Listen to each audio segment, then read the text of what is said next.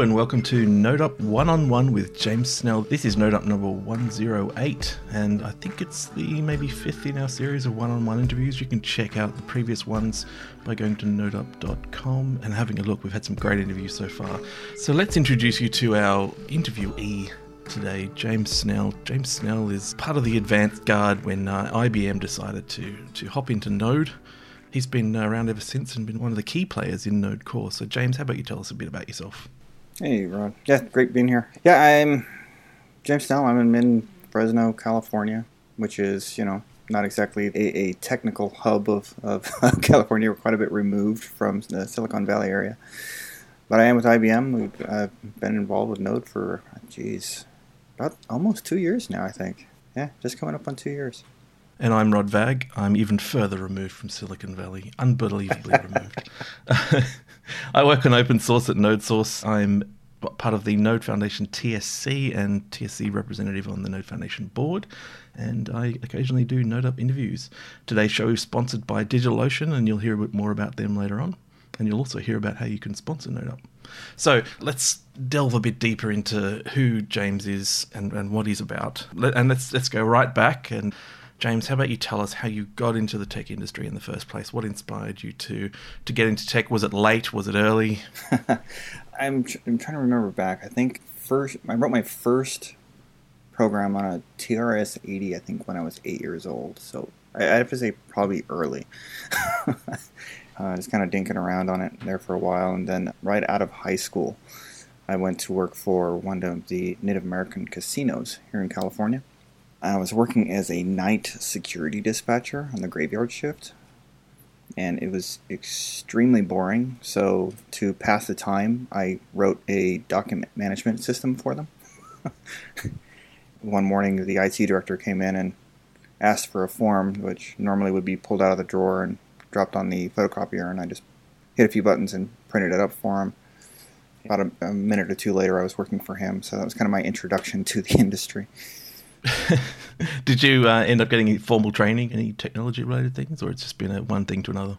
It's just been one thing to another. You know, pretty much everything is self taught. I did finally go back to, to, to, college after I went to work for IBM, but that was, you know, it's pretty pretty basic program that, that I went through uh, there, and discovered that the, the experience I had built up to that point pretty much covered everything that they were teaching in that program. So yeah, I think that's a pretty common experience. Mine's basically the same as that. Although I did start, I, I started um, a university degree before I got a proper job, but I ended my university degree 15 years later. So, well, I, I, I started mine. I started mine, then I realized I could make more money actually out working than sitting in a classroom.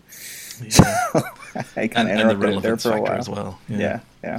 Um, well, how, so how did you get into IBM? That's not a straightforward path, surely. Oh no, no, that was a few years later. I was working for a small system integrator here in the California Central Valley, and one of the projects I was working on ended up using a little bit of open source from Apache. Through that project, I started getting involved with contributing to open source and met up with a few IBMers that were also involved in the project. This was, oh geez, 16 years ago. And that relationship and the project I was working on is really what led directly to me working for IBM. They gave me a call a few months later and, and just said, hey, come on out and, and let's talk. And, um, you know, 16 years later, here I am. And have you always been uh, doing what you're doing now at IBM, or has it been a progression from some other role? It's definitely been a progression. I've, I've bounced around the company quite a bit, actually. I, I've been focusing on open source and emerging technologies pretty much the entire time. But when I started, it was with a, um, a project called the Emerging Technologies Toolkit, and this was back 2001, 2002. And w- what that toolkit was was IBM's prototype implementation of all of the web services stuff, so SOAP and WS Security and all that mess of stuff that was that, that fell under that WS Star umbrella. The team I was on was really responsible for the initial prototyping of those specs from there, I, I, I, took a stint over in the uh, CIO's organization, which is the it, it, the group I was in. It was really responsible for taking uh, emerging technologies and figuring out how to to use them for IBM's own benefit. And for probably, I think, about six years, I was developing and running IBM's internal social networking environment, um, what we called Blog Central back then. Was part of the team that was responsible for launching blogs and bringing those types of tools into the company. So that was pretty fun. After that, I did a short stint over in the formerly Lotus product group. That, that group's been rearranged and reorganized now into our social tools division.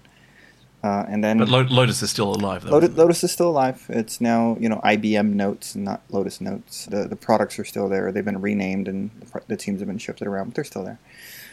And then you know that led to where I'm at now, which is I'm in the Open Technologies group, focusing primarily on open source Node specifically. So. Now, so IBM's been around forever, like since the dawn of time. But they're also they're not new to open source, are they? And they they've been participating from the early days when open source became started to become a big thing. What I'm interested in is is IBM's journey to Node. How did it get there? And and can you tell us a bit about how IBM went through getting involved in Node? Because I know it wasn't a straightforward process, and, and IBM is the proverbial thousand pound gorilla. How, how do you go about maneuvering that thing in there? And I know you're you were part of you, you played a pivotal role in that. My first, my, my personal first experience with Node was not particularly positive. I opened, you know, I found a bug in the HTTP stack, reported it, and was promptly told that I didn't know what I was talking about. And I decided, you know, I, I was just going to walk away. And this was probably about three years ago. Someone within IBM found out about that, and probably about two years ago came up to me and said, "Hey, James, heard you, uh, you know, had contributed to Node before. We have some things we want you to work on." At first, I wasn't particularly happy. But you know, basically, what it came down to is that IBM recognized that Node was a platform that our customers wanted to use, our partners wanted to use, and it was something that we needed to get more involved with, our, you know, and build an expertise internally. At that time, however, there was quite a bit going on in the community, the io.js fork, and you know, just a lot of things that just weren't too healthy. And we, we realized really early on that if we were going to get involved, if we were going to use this, we needed to, to be willing to, to step in and help get the community back to a, a, a healthier standpoint, right? And, and, help the project succeed rather than just use it and hope for the best, right? My role started, you know, I think it was like January 1st, 2015, I think. I took over as IBM's technical lead for Node. And what that basically means is that all of IBM's contributions to Node they come from across the company, and you know, IBM's a huge, huge company. There's so much going on. We need to have the ability to coordinate efforts through central points. I am that central point for Node. So anything that, that comes out of IBM to the Node community, I touch that at least some point to make sure that we're, we have a very consistent point of view and also make sure that we are engaging with the community in a healthy way. What's what's a healthy way? You know, making sure that we're not dominating a project. Like one, when we first started getting involved with Node, and it became known within the company that we were going to be contributing, there was actually a flood of internal engineers who wanted to contribute. And at that time, there was quite a bit going on in the the, uh, the ecosystem where it just wouldn't have been great for IBM to jump in with a hundred new contributors like day one. So we really needed to make sure we took a softer approach and didn't come in and say, "Hey, we're IBM, we're kind of taking over," right? It's you know, what does the community need? Where can we help? Where can we best fit into this project to, to help moving forward for everyone, not just uh, not just IBM. You know, and making sure that the contributions we are making are, are in everyone's best interest, not just IBM's best interest but you know that that's really kind of you know the role I play. So yes, I work for IBM, but you know IBM only gets a benefit out of Node if what we're doing there benefits everyone who's using Node. Yeah, I've, I've, I've experienced this actually working with both you and Todd Moore, who's on the, the board of the Node Foundation, and, and seeing different perspectives and the interplay between you both in, in trying to find you know ideal positions for Node for IBM, you know, and, and balancing all of the concerns. It's been fascinating to watch. It must be quite hard, actually, given how IBM has some very broad interests. Oh yeah, yeah, it can it can definitely be hard, and you know, and I I, I work for Todd. He's actually my my boss's boss, and you know, we we we've been able to maintain a, a very clear separation between Todd representing the business interest that IBM has in Node and myself representing the technical interest and the technical needs of the community. We actually maintain that separation internally as well to make sure that when I'm looking at Node, when I'm looking, you know, evaluating pull requests and I'm looking at what contributions are, are you know, need to be made, I'm, I'm not looking at those from an IBM business point of, point of view. I'm looking at those from a what is in the best interests of Node and Node's users point of view. And I think it's it, it's vital that we have that distinction, not just from IBM, but all of the people who are participating in Node. I mean, that's why we set up the foundation the way we did with this distinction between the board, which handles the business side, and the TSC, which handles the technical side, with autonomy between those. Echoing that in how we engage with Node is critical there's you. There's uh, a couple of other full timers, or at least one other full timer. There's some part timers, and then there's some occasional contributors to Node. Can you tell us about some of the, the people that and what they do around Node from IBM? So we have a, a, a couple of different teams. So there, there's Michael Dawson, who's who's also on the the, the CTC, and he is really our our leader from what we call our runtime team the runtime team is responsible for, for all of the build infrastructure and the tooling infrastructure for Node internally. They produce our internal builds of Node. They support our Bluemix um, platform as a service Node environment. They also provide support for our Java runtime, and uh, they're also looking at Swift runtime now. And they, they do all of the infrastructure stuff for us. And Michael's team is actually you know fairly large. I mean, he's he's got a, a number of people that are working either directly on Node within core into various uh, working groups like the build working group or the postmortem working group or API working group, those kinds of things. But there's also a significant number of people kind of behind the scenes that are working on things like test infrastructure and whenever there's a new build of you know or a new release of Node, we have people that you know we kind of hand it off to and say, here, go test this, make sure there's nothing that, that, that's really that's really bad, that kind of thing. So there's there's a lot behind the scenes there. We also have the StrongLoop team. IBM acquired StrongLoop last year. That team is alive and well, working on products that you know that, that use Node. That they don't you know necessarily work on Node directly, but they they do work on and contribute to significant parts of the ecosystem. Things like Express. They're there. They're involved and then there's you know people like you know myself and, and Myles Borins or the Alpha Nerd on, on GitHub. IBM has basically tasked us just for working on on core full time, right, and doing whatever needs to be done with core. So. And we've got uh, Steven Loomis as well. He's got an interesting role there. Steven Loomis is our technical lead for ICU, you know, the internationalized components for Unicode. And you know, Steven has been involved with that project for uh, you know, for a very long time. He is our primary representative to the Unicode organization. They've recently, you know, taken Unicode and, and actually contributed it to the Unicode organization. It's now an open source project of Unicode, whereas before it was an IBM project that we had out there. Steven does a, a, a ton of work, and you know he's he's really pretty much the support we have for all of the internationalization work that we're doing in uh, Node. And that's ICU, so we ship that in core now as well. So that's that's become pretty key to what we do. Yeah. So what do you spend your average day doing with Node then? I get to have my hands in Node core code every day. Uh, yes, there is organizational stuff with the foundation. I am on the TSC uh, and the CTC. I've purposefully been trying to do less organizational stuff here lately and more focusing on code. So, you know, we're getting ready to do the Node V7 release. I think that's coming up like in about a week and a half. So I've been working on that, getting testing done, landing pull requests that need to land there. But there's other things I've been working on, improving Node's support for various standards like URL parsing or HTTP 1 and HTTP 2. I've been looking at those, you know, pretty heavily here recently. We j- just landed this week the WhatWG URL parser support as an experimental feature eventually that is in, uh, intended to replace the existing URL parse.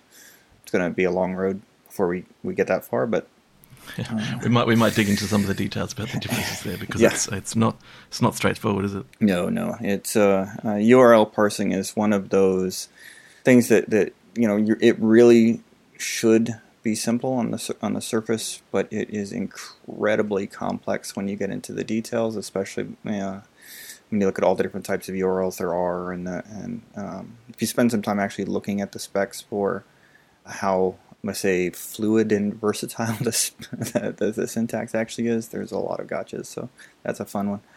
In part two of our show, we might look at more detail into the, some of the actual stuff, stuff you're working on right now. But it sounds like your average day with Node is pretty much heads down in code, heads down in uh, in issues, responding to things. Your typical open source stuff, but full time.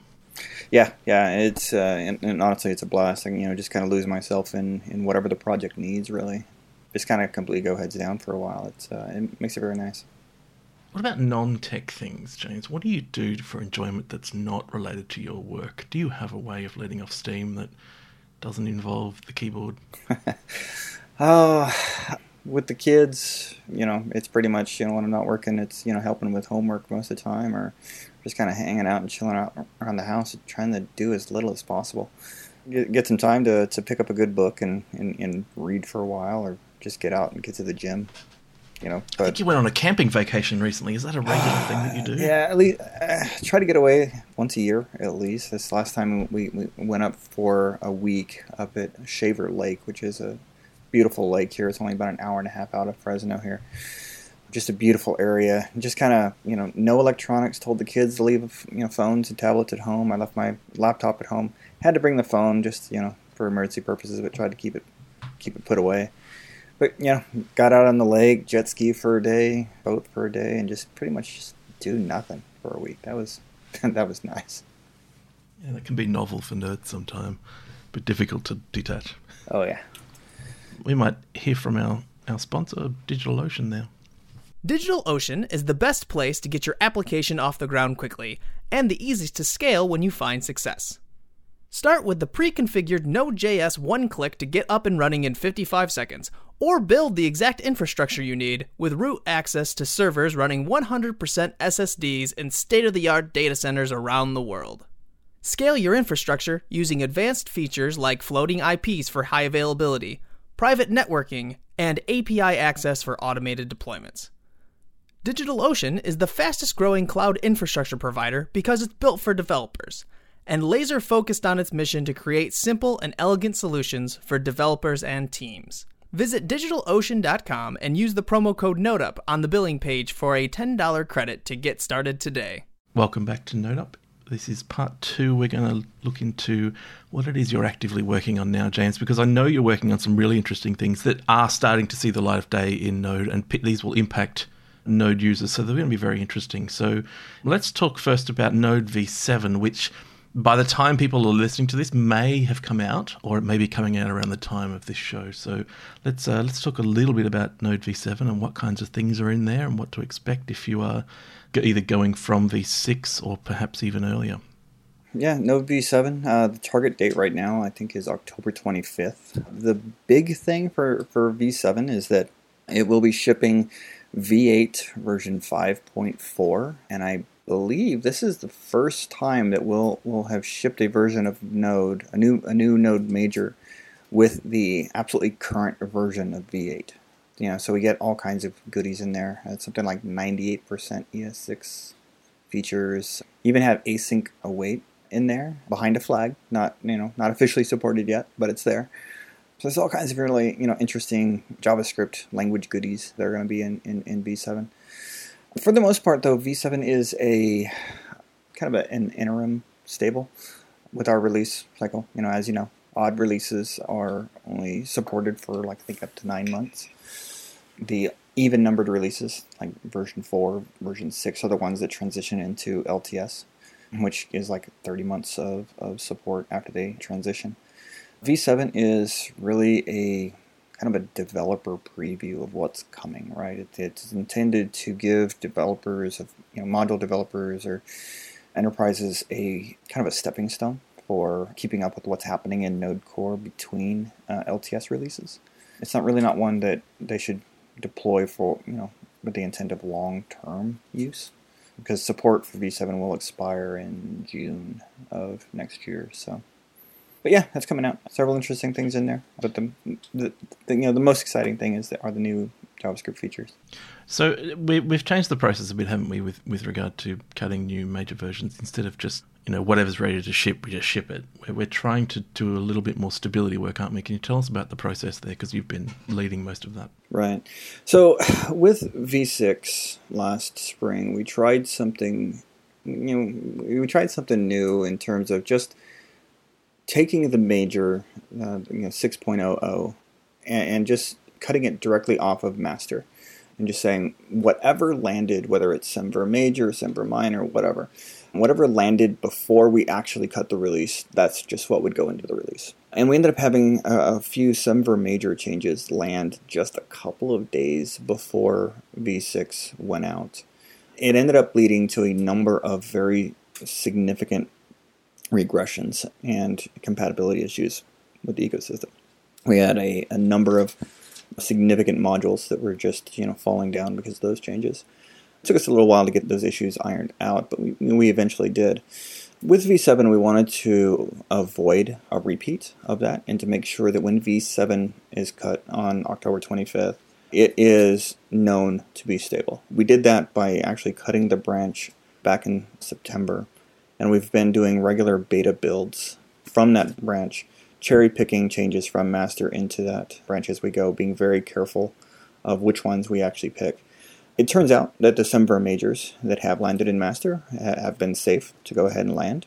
We haven't seen any major regressions. The beta testing process has been key to that, to kind of figuring out what you know what is safe and, and you know what we need to be more careful on.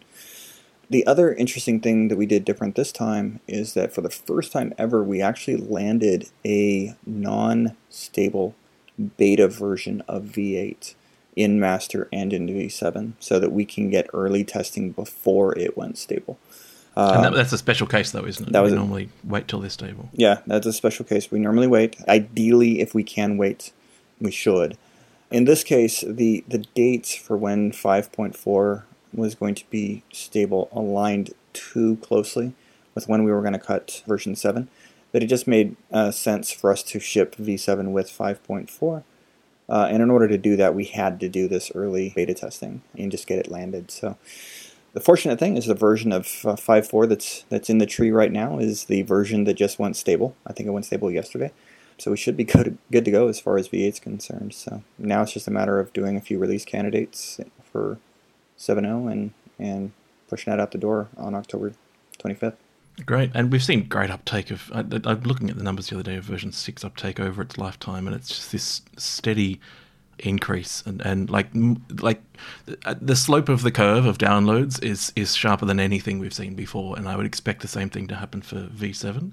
But it will be interesting to see the dynamic, given that v- version seven won't be turning into an LTS. I suspect a lot of people don't either don't know about that or don't care because they're just going to use the latest whatever it is. Yeah, I think I think there's a ton of people that are looking forward to things like async await, or you know they're they're wanting to start playing with that. You're going to see a, a, spike of people download seven just to get those latest JavaScript language features.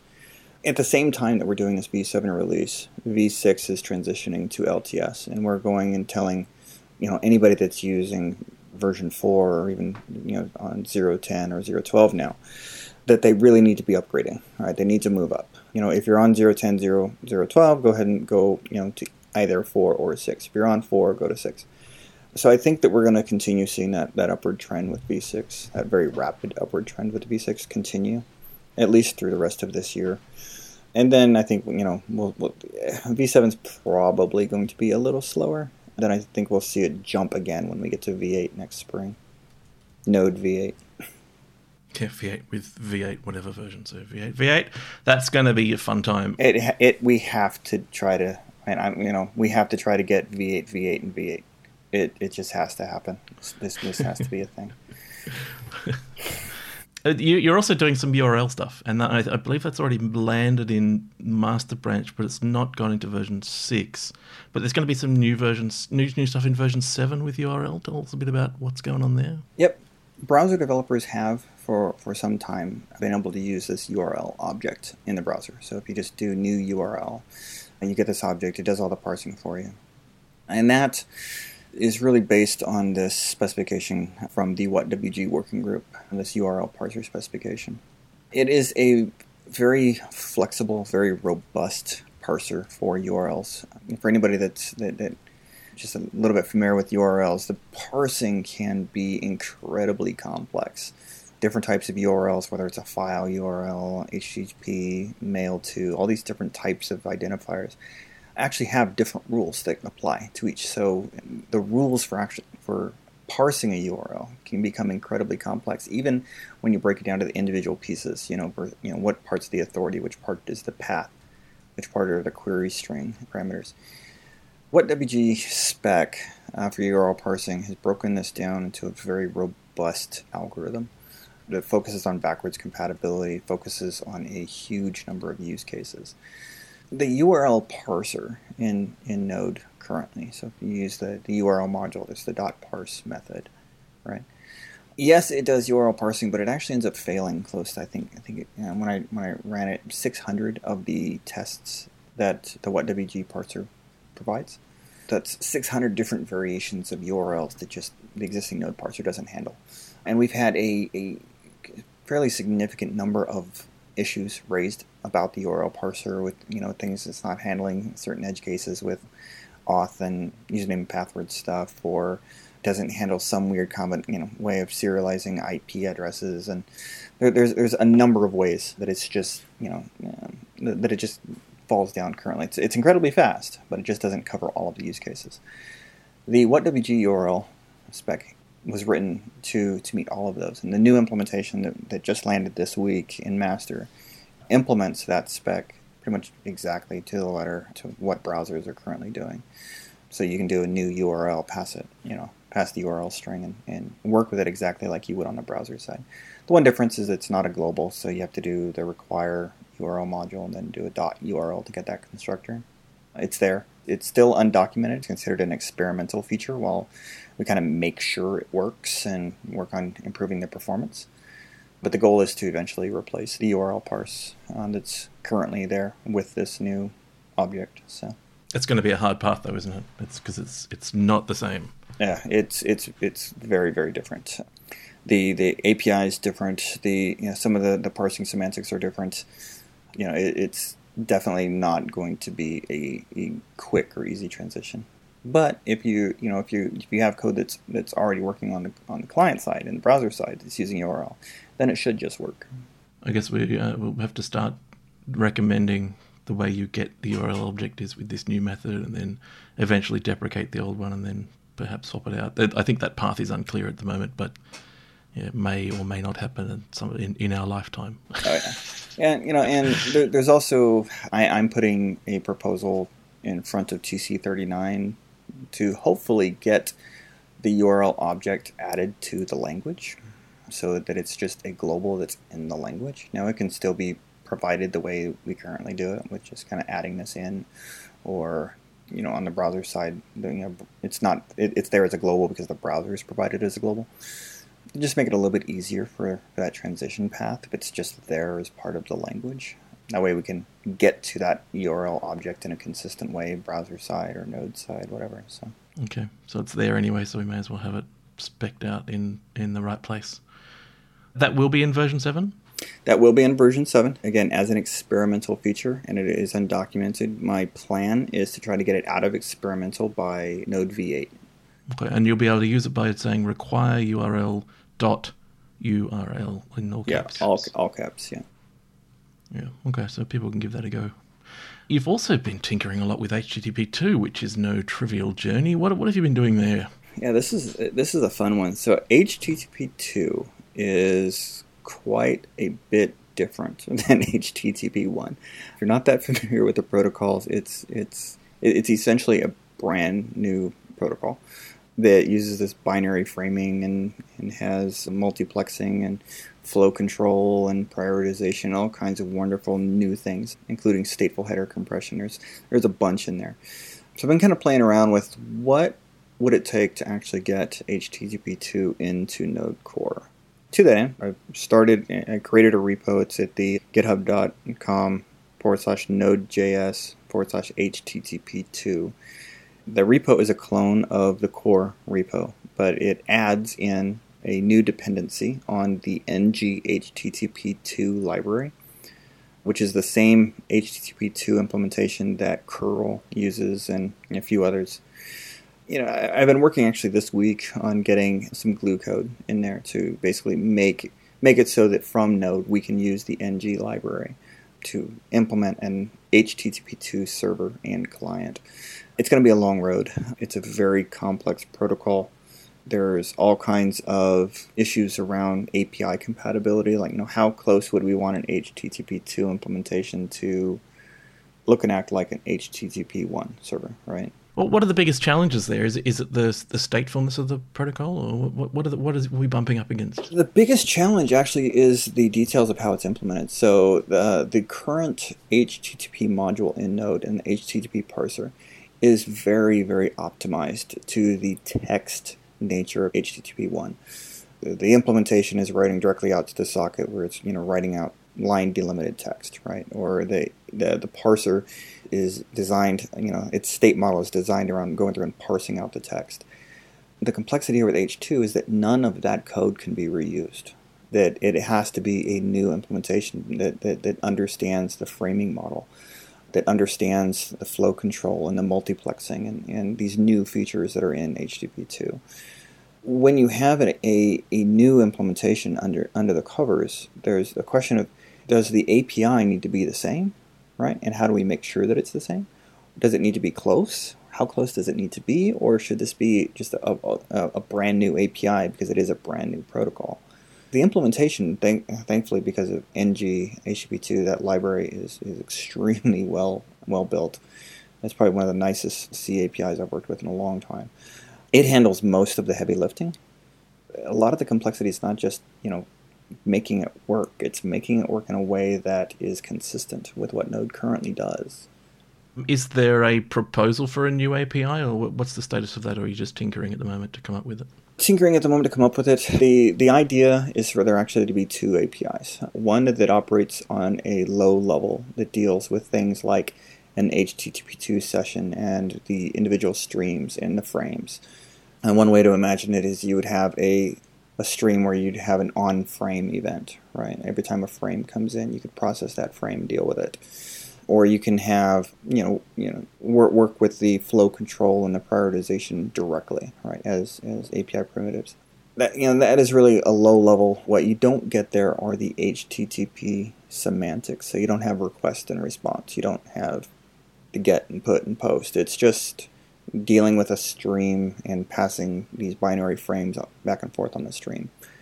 The second API is the HTTP specific API, and this is the thing that needs to look and act very similar to what the existing HTTP module gives you. So you'd have a create server where you pass in a callback that has like a request and response object, right? And then you can you know, get your request headers and then, you know, write to your response object.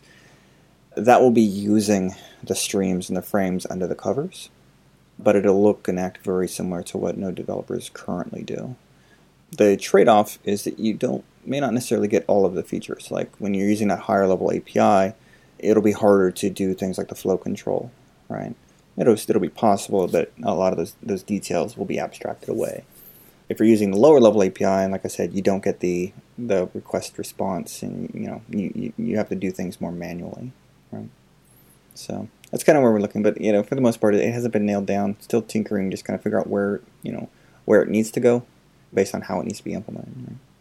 Do you think it's a given that we're going to get native HTTP2 support in core, or is, is are there other paths that are just as likely? I don't think it's a given yet. I think in a large part it depends on on how much additional complexity it adds. It would be possible to implement this as a native add-on, uh, you know, which you know has its own drawbacks, right? And if, if Fedor um, Indutny already has one of those, doesn't he? Yeah, there, so there's the, the node-spdy, and there's there's a couple of them. There, there's there's actually an HTTP2 module add-on on npm now that's it, it's kind of growing in popularity. Several of the challenges with those existing implementations is that they are a bit slow most of them operate in JavaScript. They're not actually implemented as native libraries. And they just don't really have the performance there. And there are differences in the APIs that kind of make them a little bit more difficult to work with. That said, people are using them and they're doing some fantastic things with them. So there's definitely a case to be made for going that approach. the exploration right now is to really see just how feasible it would be to get an idea of, of uh, like I said, how much complexity it adds. And if we can do this in a way that, one, doesn't break existing users, right? We're not, so we're not touching the existing HTTP code, but delivers significant new benefits and functionality, and it's fast, then I think a, a, a definite case can be made for landing it in core. The fact that this is still an open question is why I'm doing this in a separate repo. It's the development branch on the main repo going this route will allow myself and others that want to play around with it the ability to build a version of Node with this built into it so they can experiment with it before any kind of commitment is made to get it into core. Do you have a feel for what the adoption curve looks like for HTTP 2? Is it something that's just going to replace HTTP within a matter of years, or is it going to be more like IPv6, which has been extremely painful to transition to? I think the the answer lies somewhere in between there. It's not going to be a, a quick transition because there's just think of the, the number of HTTP servers that are sitting out there that people just aren't going to touch, right? They're there, they work. You know, there's no reason to to update those and and, change those.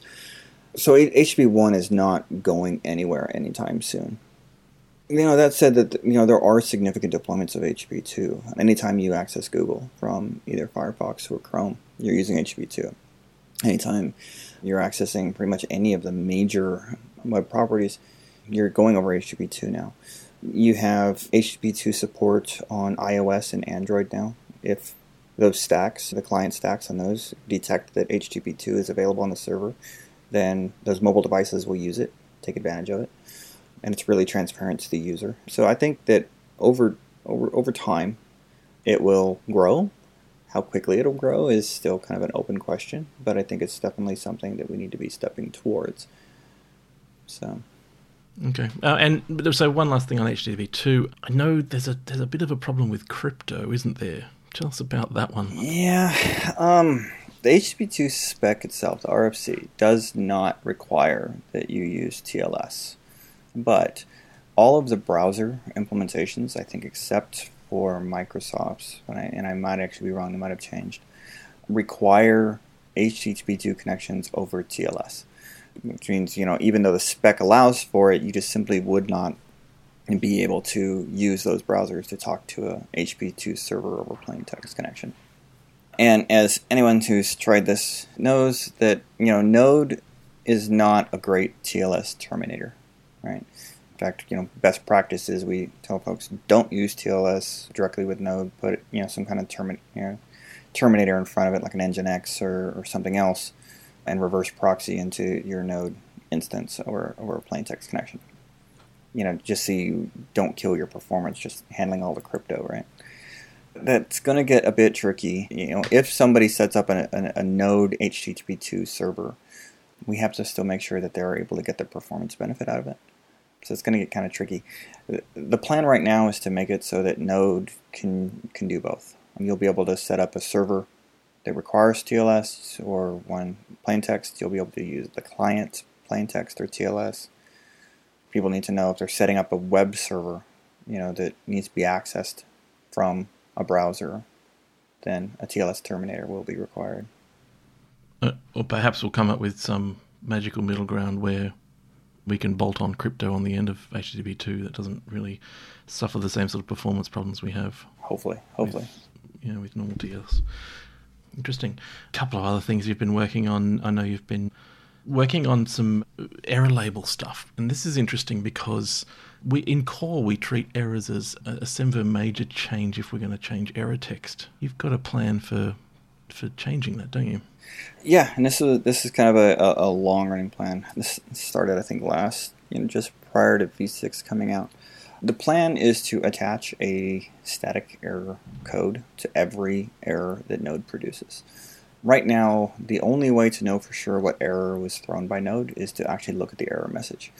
And we have lots of uh, user code out there that parses error messages to kind of figure out what's going on and that kind of sucks because I mean even if we want to add a period right or you know change the punctuation or change the you know, the wording in an error message just slightly we end up breaking quite a bit of user code. In fact, we, I mean, our own tests in, in, Node will break because we're using the error codes, the error messages as a way of determining if a test succeeds or fails. As we move forward, if we can start attaching these static labels that do not change, the error message may change, but this label does not, then that gives developers a much more stable target to determine what happened. They'll be able to look at the error programmatically and determine, you know, what the conditions were and they'll also have a, a, a sta- stable target. Like if they need to look up what this error, what this failure condition was, was, they can Google that error code, right? You know, so there's there's a number of things that can be done here. It, it's one of those those problems that seems simple, but it's actually fairly complicated to get this right because of the way Node does errors and the inconsistency in the way we throw or report errors or you know where those errors are created you know how those stack traces you know are, are built that kind of thing ends up being a bit more complicated to do this in a consistent way so I have a, I've had a pull request there for a while uh, decided to put it on hold through V6 and going to tackle it again here after V7 is is released with an eye towards actually landing this in time for V8 as a Semver major change. We, we had a lot of pain, I remember, during the, the V4 to V5 period, I think it was. Or no, actually, maybe it was during V5 where we had a whole lot of error message fix ups, like a lot of work and put into error messages, making them consistent, just grammar, stuff like that. And the diff between the, the sort of master branch that had these Semver major changes on it and the active release branch was enough that cherry picking became really problematic. So it'd be nice simply for node development to get this sorted out. Yeah, yeah. It, it's of I, I don't think it's going to take too much more time to get there, but you're absolutely right. The, the the number of changes that were happening at that time just made it you know very difficult to do this. I mean, I was actually at the time having to update, you know, rebase and update the, the PR several times per week just to try to keep it up to date with the changes. And you know, I just decided, okay, I'm just going to let this go, and you know, I, I, I have to return back to that PR here shortly, and I know the number of changes are going to be astronomical. Yeah, and and this impacts LTS as well, doesn't it? Because oh yeah, like version four has still got the older error messages, and so any change that happens in the master branch that we want to backport to version four tends to hit a whole lot of conflicts. So it, it, it, it just for the sake of keeping the LTS branches updated and, and stable and safe, sorting this out would be a help. Yeah, in fact, I mean, here within a week, we're going to have two active LTS branches that, you know, these things are going to have to be managed across. So it's definitely going to be difficult. The, the one thing that I'm trying to do is that, you know, the PR is actually going to have a couple of different commits. And, and one of the commits, the, the, the, the commit that actually adds the mechanism for adding the code, that can be a Semver minor update because all we're doing is adding something to these errors we're not actually, you know, we don't actually have to go through and take the other step of changing the error messages just yet. If we do this properly, what we can, what we should be able to do is backport that minor change to v6 and v4. So at the very least, we have these stable error codes as much as possible, all the way back to 4, so that we can give you know developers a transition path. Now, how feasible that's going to be is still an open question, but that's that's definitely a key goal. Once we have these codes in place, that's when you know there's additional work that needs to be done for fixing up error messages. Node's error messages are not great. A lot of places they're detail challenged. A lot of places they're grammatically challenged. There's a, a number of improvements that continue to be made, and just you know getting more consistency. Once we have these codes in place, then then we can work on making those improvements. Well, let's move on to something entirely different. TC39. Oh yeah, a favorite topic. So TC39, the, uh, the, the the body that's responsible for defining the JavaScript language under the ECMA organization. Node and TC39 haven't had the tightest relationship historically, but that's changing. And you've recently got involved in some TC39 work. Can you tell us about your journey with TC39? yeah, this is you know, fairly recent. So we've had this issue with modules. So Node has modules, and TC39 de- de- devised this different design for modules. It's actually part of the language now. And there's been a lot of interest from the, the ecosystem in, in having Node implement this this TC39 version of modules. You know, Bradley Meck um, or Bradley Price has been looking into this for quite some time on how we can actually make this work, and it became very apparent very quickly that the way modules are defined by TC39 and the way we do it in Node are very very different things, and it's going to be quite difficult to implement in a way that doesn't mean a loss of performance or loss of loss of functionality, that kind of thing. So it's it, it, it became a very difficult technical challenge. Unfortunately, it also ended up being a, a pretty difficult conversation with TC39. There was a lot of miscommunication that was happening between you know those of us on the Node side and people over on the TC39 side, and, and the relationship got fairly strained there, with quite a bit of kind of public bickering going back and forth on Twitter and that kind of thing. So a few weeks ago, decided to, to kind of step into it in the middle. I, you know, I have a pretty long history with working with standards organizations like W3C and IETF, and you know, working with standards groups is is is you know something I, I have quite a bit of experience with. I decided to kind of put that experience to use here and try to be kind of a liaison between Node and TC39 and kind of represent Node's interests on that on that body. Fortunately, IBM is a member of ECMA. We end up having the privilege of being able to go, you know, sit in on the, the TC39 meetings and have a say in what's happening there. So, kind of using that position within IBM to uh, to represent Node's interest in that board, and hopefully we were, you know, get the discussion back on the right track. Do, do you see a brighter future there for Node with TC39? And how, how do you see that playing out? Uh, you know, it, it, it, turns out that quite a few members of TC39 care very deeply about Node and about making sure that that you know Node is able to implement the features of the language appropriately and, and well in a, in a way that benefits users, right? And so I think you know just being at the table and you know being part of the discussion means that that relationship will continue to improve, right? You know, there, there's there's bound to be difficult conversations with standards work and you know all this kind of stuff. There's always difficult conversations. There's always challenges that need to be looked at. For the most part, just being part of the conversation is is is what's needed, and I think that's what we've been missing. Okay, well, I you know expect to hear more news about that, and perhaps we can share future TC39 news that's not necessarily modules related with the Node audience because I'm sure it will be interesting for people. Oh yeah, there's all there's all kinds of fun stuff, proposals that are being put on the table. So as as we go along here, I'd be uh, I'd love to kind of go through some of those proposals and talk about how they would impact Node developers. It's kind of fun. Yeah, and perhaps we should get Bradley on the show as well to dig into some of the the, the dirty details of, of some of these things and how they might impact Node users. Oh yeah. Okay, so let's move on now to a uh, final part of the show, where I'd like to get words of advice from our our sage guests. So this is words of advice for, for younger programmers, people who are new to Node, and people who are looking for advice from, you know, people they hold in high esteem. So considering your history, what you know about the industry, and and you know that kind of stuff, and, and Node itself, what are some advice you can give to the younger programmers out there? You know, I'd, I'd have to say probably the main thing is don't be don't be afraid to fail. You know, there's you know, there, there's always going to be something you don't know right? Even those of us that, that have been doing this for so long, I've been writing code since I was eight years old. There's there's more I don't know than than what I do know. And you know, if, if you're doing really interesting things, you're always going to come up with something that is new uh, to you, right? And new, you know, you know, something you don't necessarily have the experience in. Feel free to go out and explore it. You know, um, you know, if you if you write some code, then look at it later and say, "Hey, that really sucked. How can I improve this?" Right? That's okay right?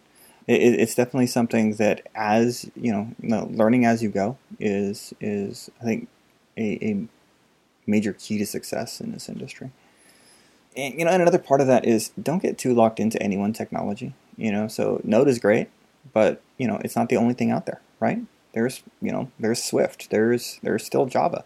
You know, there's there's lots of developers that are you know that are still on .NET or you know Ruby and all these other things. There's there's tons of different platforms and frameworks, and you know the the more you explore all of the different options, the more rounded your experience is going to get, and the greater your perspective is going to be. You know, it's you know, I, I, I don't look at, at any of these platforms as being better than the others. It's just a different point of view, right?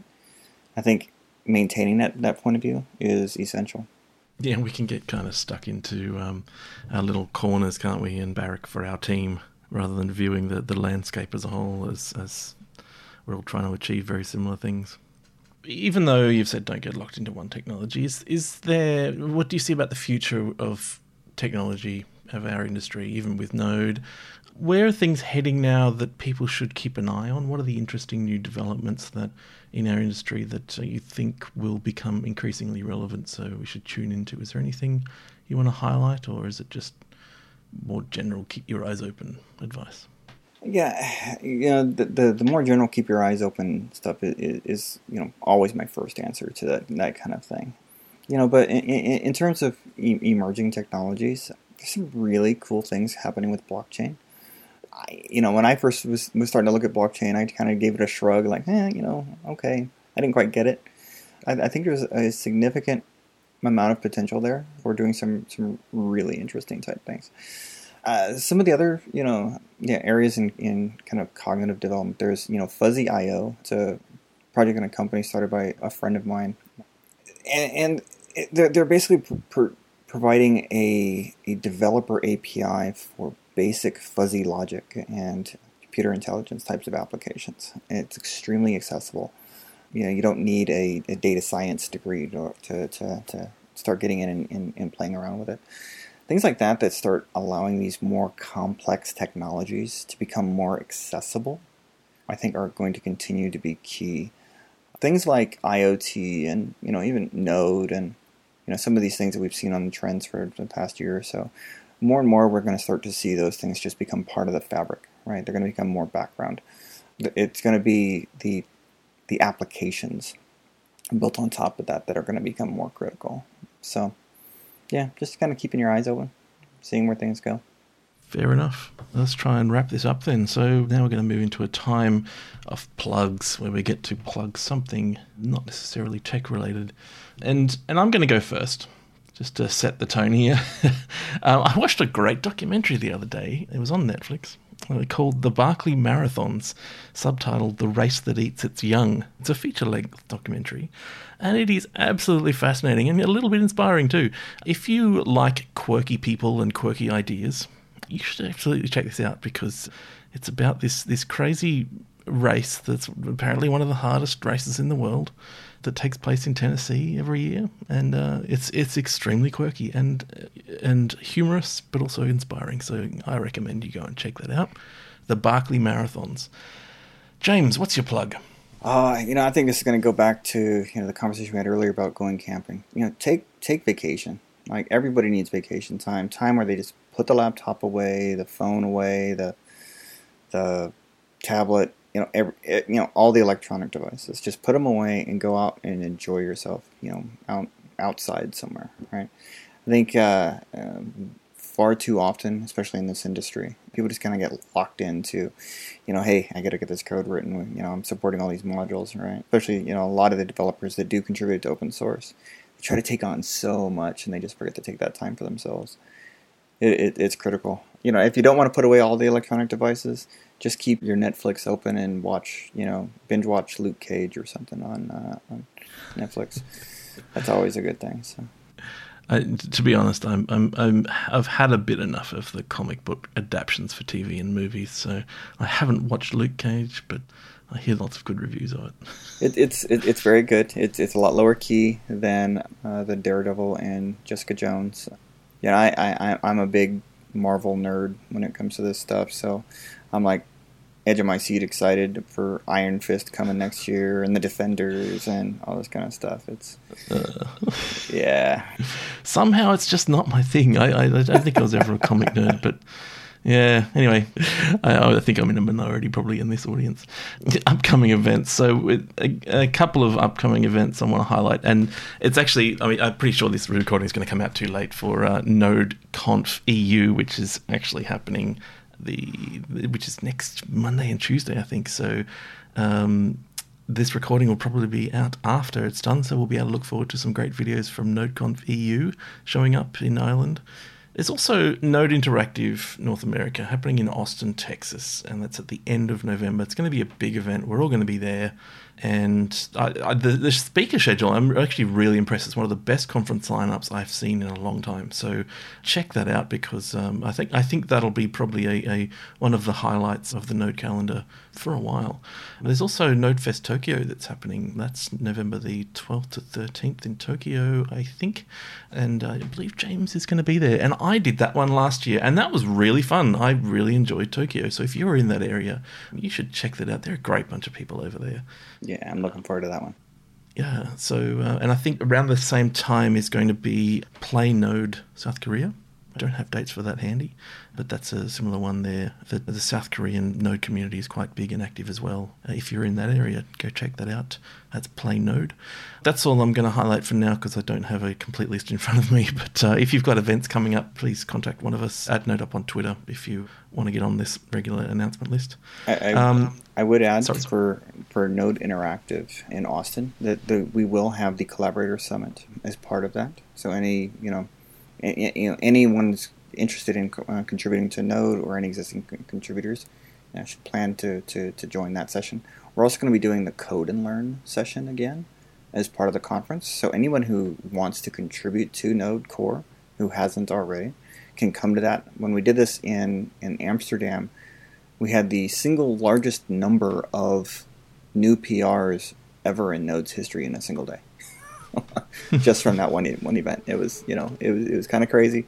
That, that's a really really low barrier to entry, isn't it? Like oh yeah, going through that process. Oh yeah, and that the process you know walks you through setting up your dev environment. You have a ton of mentors on on, on site. The PRs, you know, they don't have to be complex. We had some that were just like fixing one or two lines of, uh, of things in either docs or tests. It's really just intended to get your feet wet with the process kind of figure out, you know, okay, you know, you know how to, you know, get some first steps under your belt and kind of go from there. You know, and we'll see if you know the folks like it, like the process. If they if they hang with the process enough, then hopefully they'll come back and contribute more. Uh, another thing I will mention that's in the same vein actually is the Node Foundation is participating in the Outreachy program next year, which is a, a, diversity initiative. It's primarily focused in North America, but there is a, a, there is some international opportunity for, for people to be involved. I don't have the the uh, URL you go to, James. Do you know how people can uh, nominate to be involved in that as a men- mentee? There is a link, I think, in the education repo. No, there's issue number seven in the education repo. That uh, yeah. Uh, uh, so Tracy, Tracy, who actually I'd like to get on for a one-on-one one day. She's uh, coordinating this. I, I think probably best is to contact Tracy Hinds from the foundation you know, before we wrap up the the events, you know, one other thing that I would mention about Node Interactive is that there is a diversity scholarship as part of the event. If you are buying your ticket and you want to donate a little bit extra on your registration costs, IBM will match that donation uh, dollar for dollar up to up to five thousand dollars cumulative, and apply that donation to purchasing a ticket for someone who otherwise would not be able to attend. Very cool. So, that, is that on the sign up form then for the ticket form? Yeah. So, uh, as you're going through your registration, there's an option there for contributing to the scholarship. Okay, that might um, bring in some some people that otherwise wouldn't be able to afford it. That's great. Okay, well, uh, let's wrap up then. Thanks, uh, James, for joining us today. You can catch James on Twitter. He's uh, J A Snell, S N E L L, on Twitter, and also J A Snell on GitHub. You can follow NodeUp on Twitter at NodeUp and hear about show announcements and, and whatnot. You can even sponsor the show if you like. If you'd like to get your company to help contribute to keeping these shows going and have your company or product broadcast here, email nodeup at gmail.com for more info. And that's it for me and James. It's goodbye. Yeah, this has been fun. Thanks for the invite.